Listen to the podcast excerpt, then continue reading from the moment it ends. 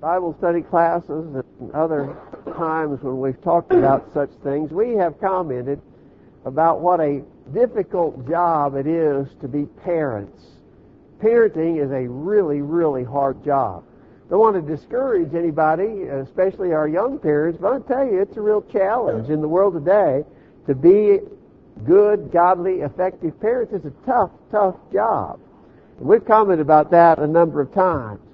But I'm going to tell you something else. It's tough to be a kid in today's world too. You know, we live in a very, very wicked world. Now, lots of evil influences, pressures on all sides, and it's tough. It's hard to be a young person in the world today trying to live for the Lord. And so that leads us to the question we want to discuss for a few minutes in our lesson this morning. We want to ask the simple question, can a young person live right even in the midst of a wicked world? Uh, that's an important question to ask. I think we can look to the scriptures for an answer. We especially, we especially encourage our young people to pay attention to the things that are said in the Word of God because these things address you and they address your kind of circumstance. But we all can learn from the things that God tells us. Parents, children, and even all who uh, may not be in that relationship uh, can learn things that will help us all to be the kind of people God wants us to be. So that will be our study tonight.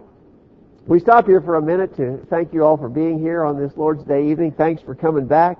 We're always encouraged to, to be together on Sunday evening, to join together in studying from God's Word, to worship Him. We pray that He'll be glorified. We pray also we'll all be edified. As was mentioned earlier, we have guests, and we're, we're always glad to have visitors. But why don't you come back just every time you have a chance to be here?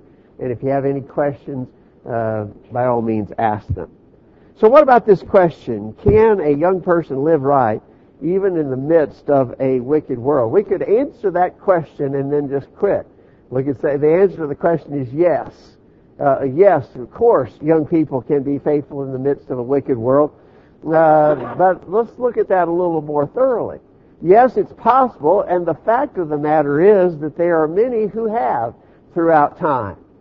For just a few moments, I want to just go back with you to think about some really notable characters in the Bible, young people who were faithful in tough times. Because that's the challenge, right?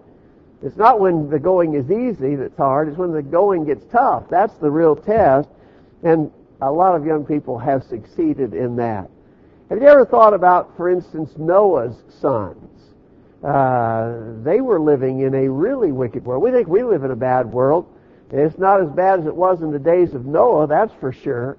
And yet, and Noah was a faithful man and a faithful father, and he raised sons who could stand for what was right, even in that wicked world. You remember that when the flood began, in Genesis chapter 7, beginning verse 11, in the 600th year of Noah's life, in the second month, the 17th day of the month, the same day were all the fountains of the great deep broken up, and the windows of heaven were open, and the rain was upon the earth forty days and forty nights, and the same day entered Noah.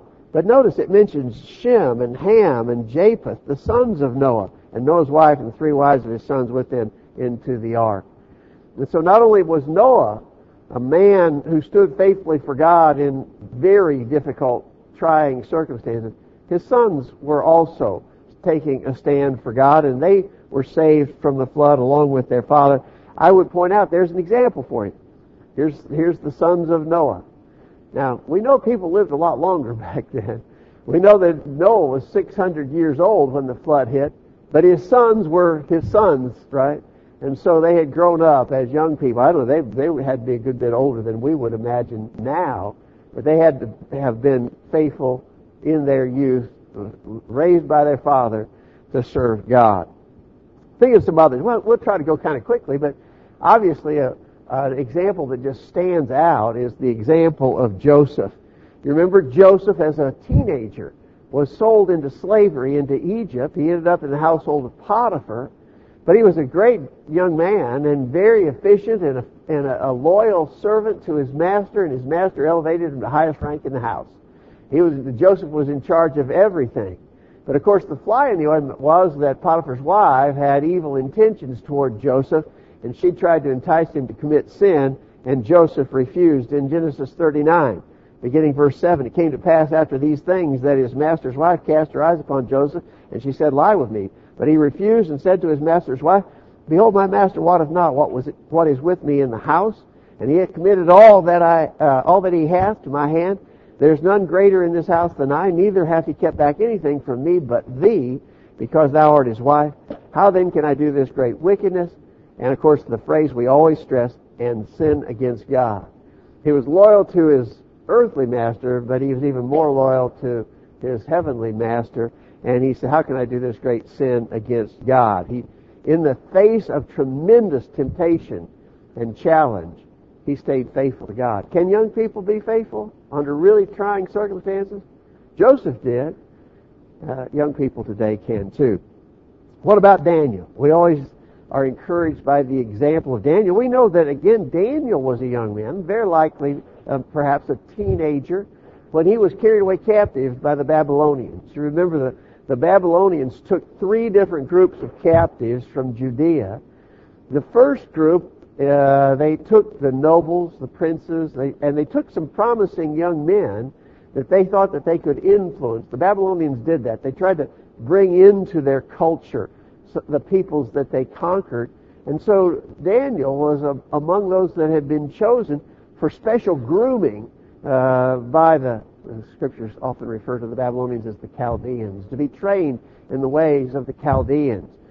And so they were actually, they weren't like tortured prisoners at all. They were being treated uh, very well, in fact. These young men that were, they were going to try to bring them up in the ways of Babylon.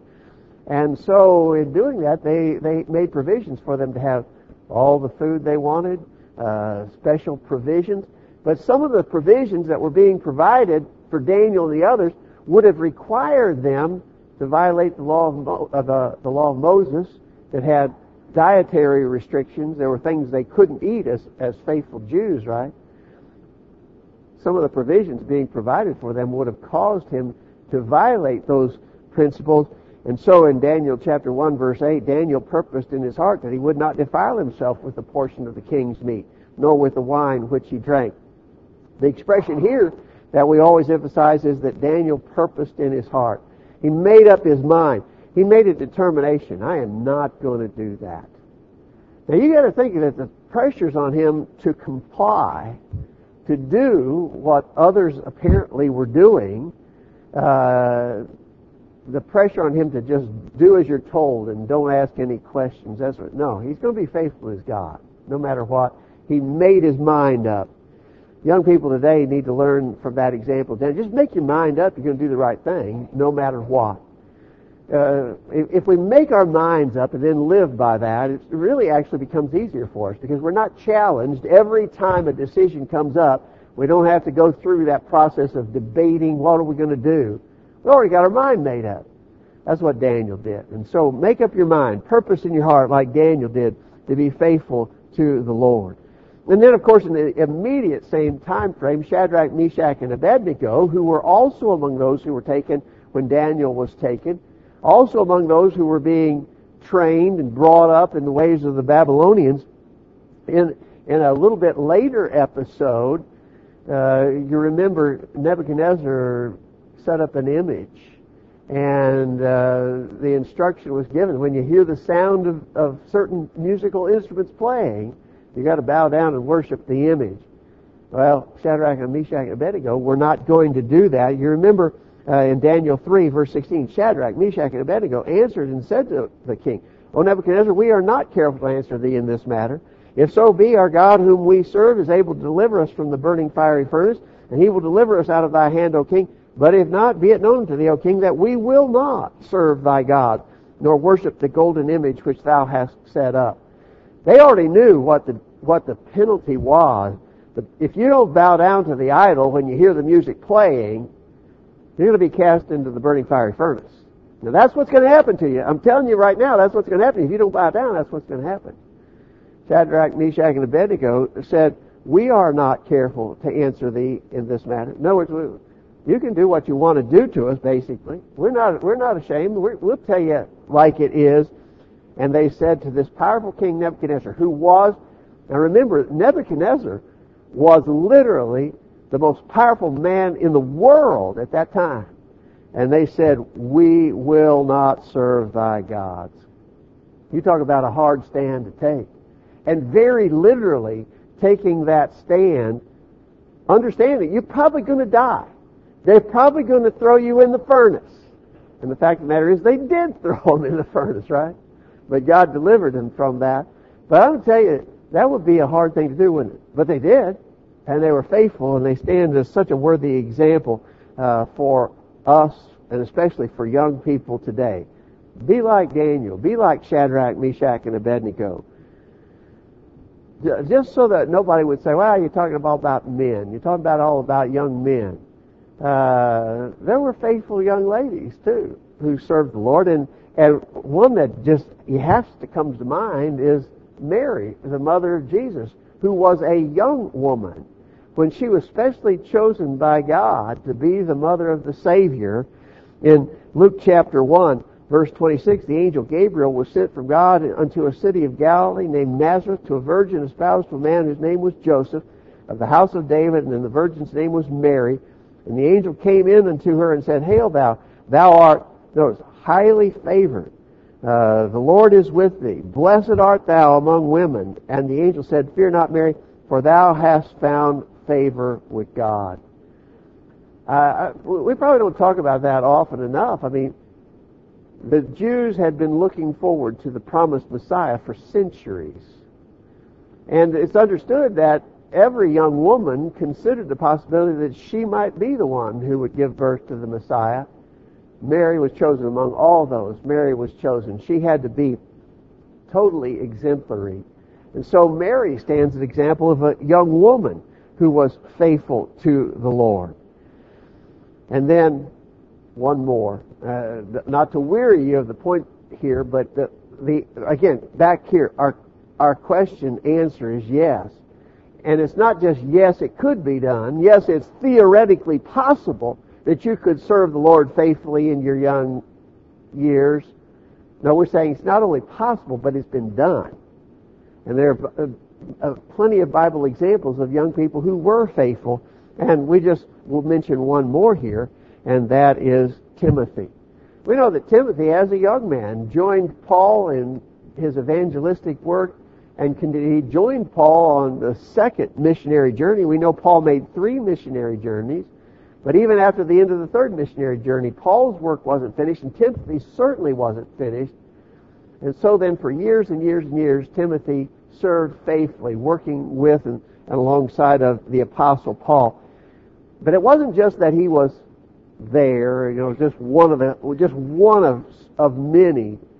Paul said he stood above all the rest who helped him in his work. In Philippians chapter 2, beginning verse 19, I trust in the Lord Jesus to send Timotheus shortly unto you, that I also may be of good comfort when I know your state.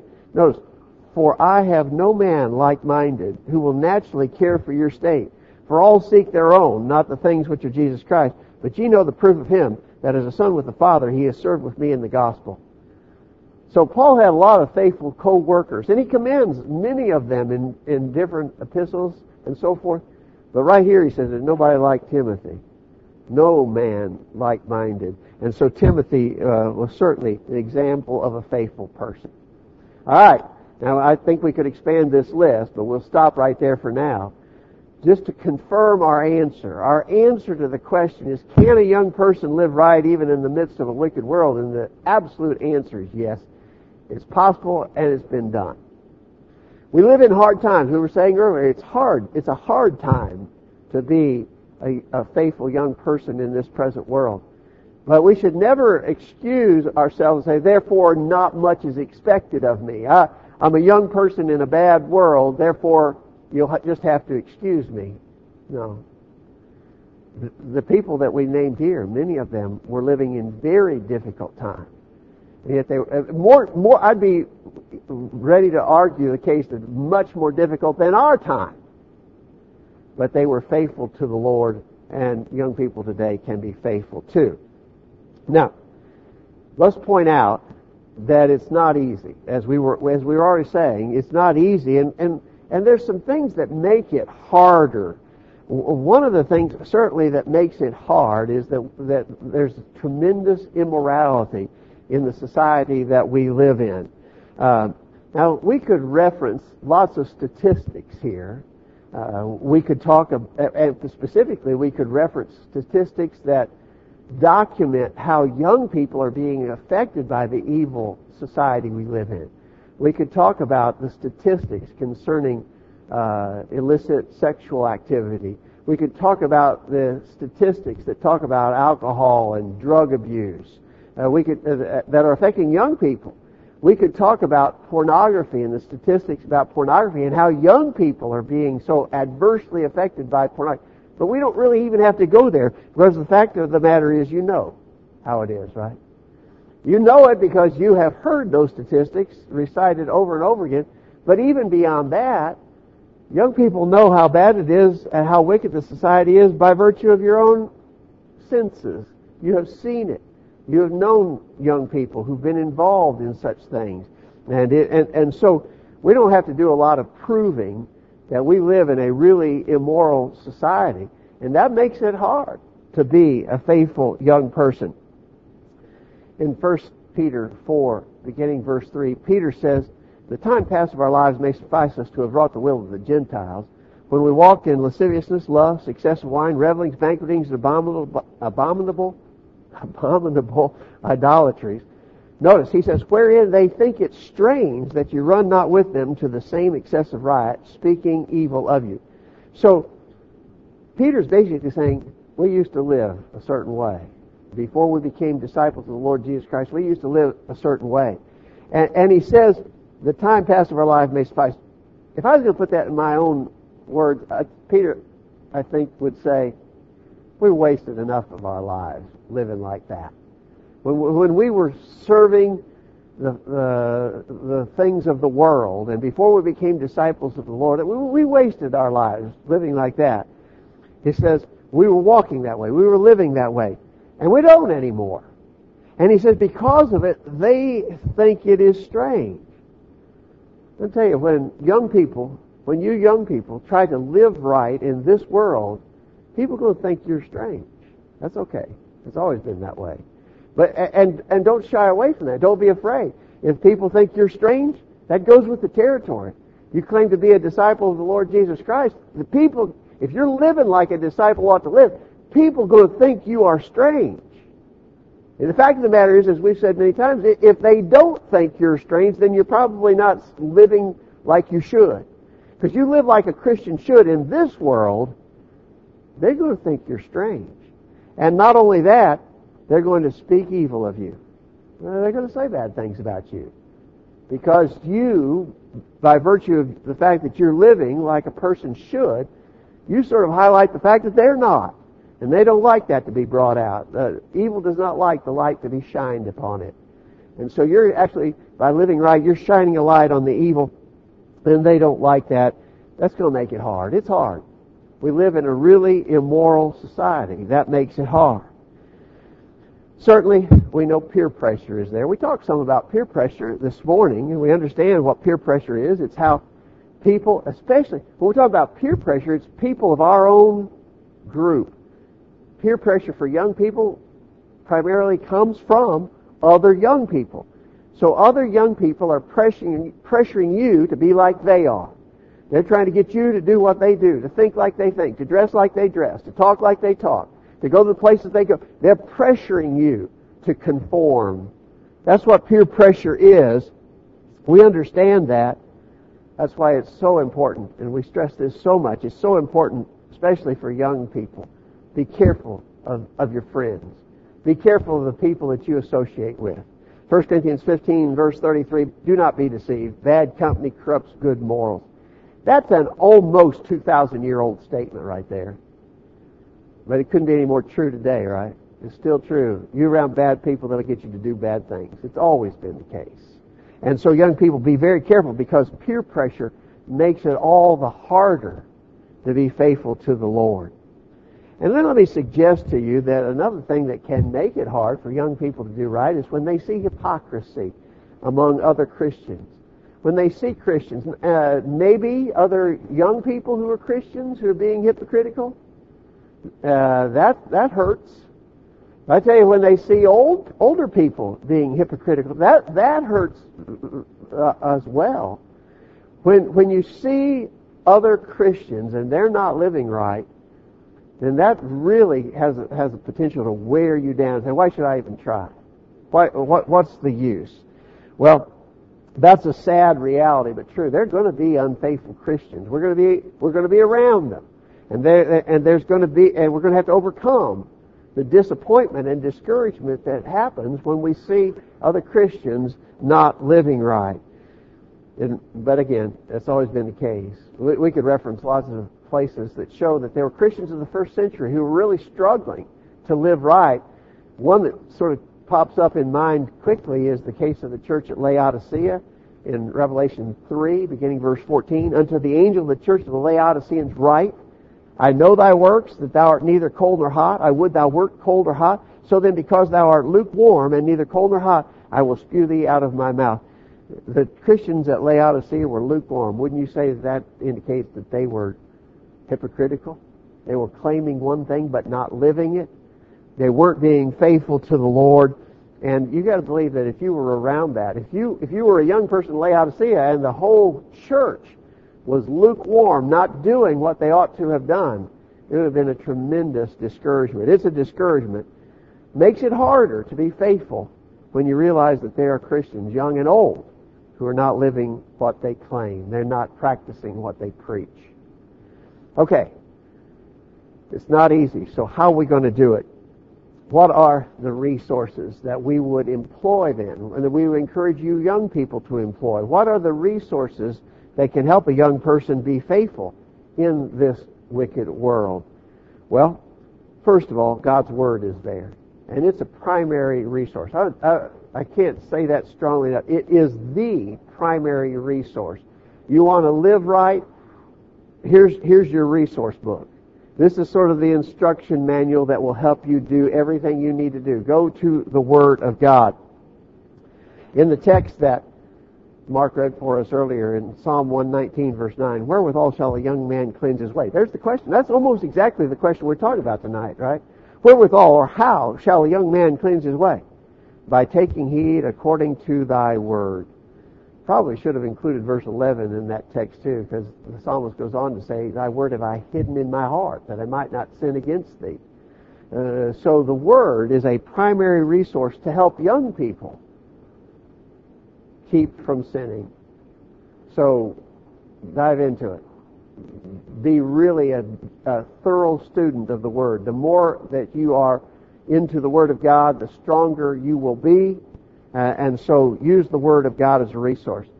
We often use the example of Jesus when he was tempted. In Matthew chapter 4, we won't read all of that, but in Matthew chapter 4, we read, uh, we read about Jesus being tempted by Satan. He was tempted three times, three different ways. Notice, he answered, It is written. He answered to him, It is written again. Jesus said to him, Get thee hence, Satan, for it is written. Tempted three times, three different ways. His answer to all three temptations was to refer to the Word of God. Jesus drew strength from the Word of God to keep him from sinning. Young people need to do that same thing. So again, let me suggest to you a primary, the primary resource uh, is the Word of God we would couple that with that prayer to God. Some, we we probably have oversimplified this, but we have said the Word is God speaking to us, prayer is us speaking to God. That may be an oversimplification, but it sort of tells the tale. Speak to God. Tell Him your needs. He, he has invited those of us who are Christians to come boldly before His throne in Hebrews chapter 4. That's an amazing thing that God invites us all to come before His throne, to make our petitions before Him. Prayers, and prayer can be a great help. You're facing a particular challenge, something really difficult that you're, you're some, some temptation that you're having difficulty with. Prayer is a powerful tool. In Matthew chapter 6, when Jesus was teaching how we ought to pray, he said in Matthew 6 verse 9, After this manner, therefore pray ye. Our Father which art in heaven, hallowed be thy name. But notice, he included, lead us not into temptation, but deliver us from evil. For thine is the kingdom, the power, and the glory forever. Amen. Jesus said in your prayers, include this, that God would help you in dealing with temptation. There you have it, right? Jesus said, there's a help. You need help. You're struggling to be a, a faithful child in, of God in the midst of a wicked world. Use prayer as an example. And then I would also add that faithful brethren serve as a positive, powerful resource for you when you're trying to do the right thing. Now, we already talked about the fact that there are bad influences among some who are Christians. That makes it hard. But I want to tell you there's some positive examples that you know as Christians. They are faithful brethren. And let those faithful brethren uh, be a help to you as you try to live right. In Philippians chapter 3 verse 17, Paul says, Brethren, be followers together of me and mark them which walk so as you have us for an example. Notice Paul says, he says, follow me and follow them who walk so as you have us for an example. In other words, notice these people. The, the idea of mark them is notice these people. So even right here in the church at College View, there are people here who who are a, a, positive example of folks who are trying to live right, to do the will of God in their lives. Notice these people, observe them, imitate them. Uh, that's a positive resource. Now, I'm going to tell you that uh, some of those some of those people that you might notice are some of your own peers, some other young people in the church here.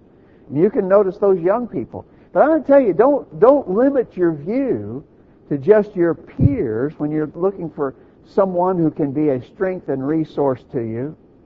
Look to those who are older here. We got older folks here who've lived a long life of service to the Lord. Look to them. Don't discount the positive encouragement that older folks can give young people who are trying to live faithfully.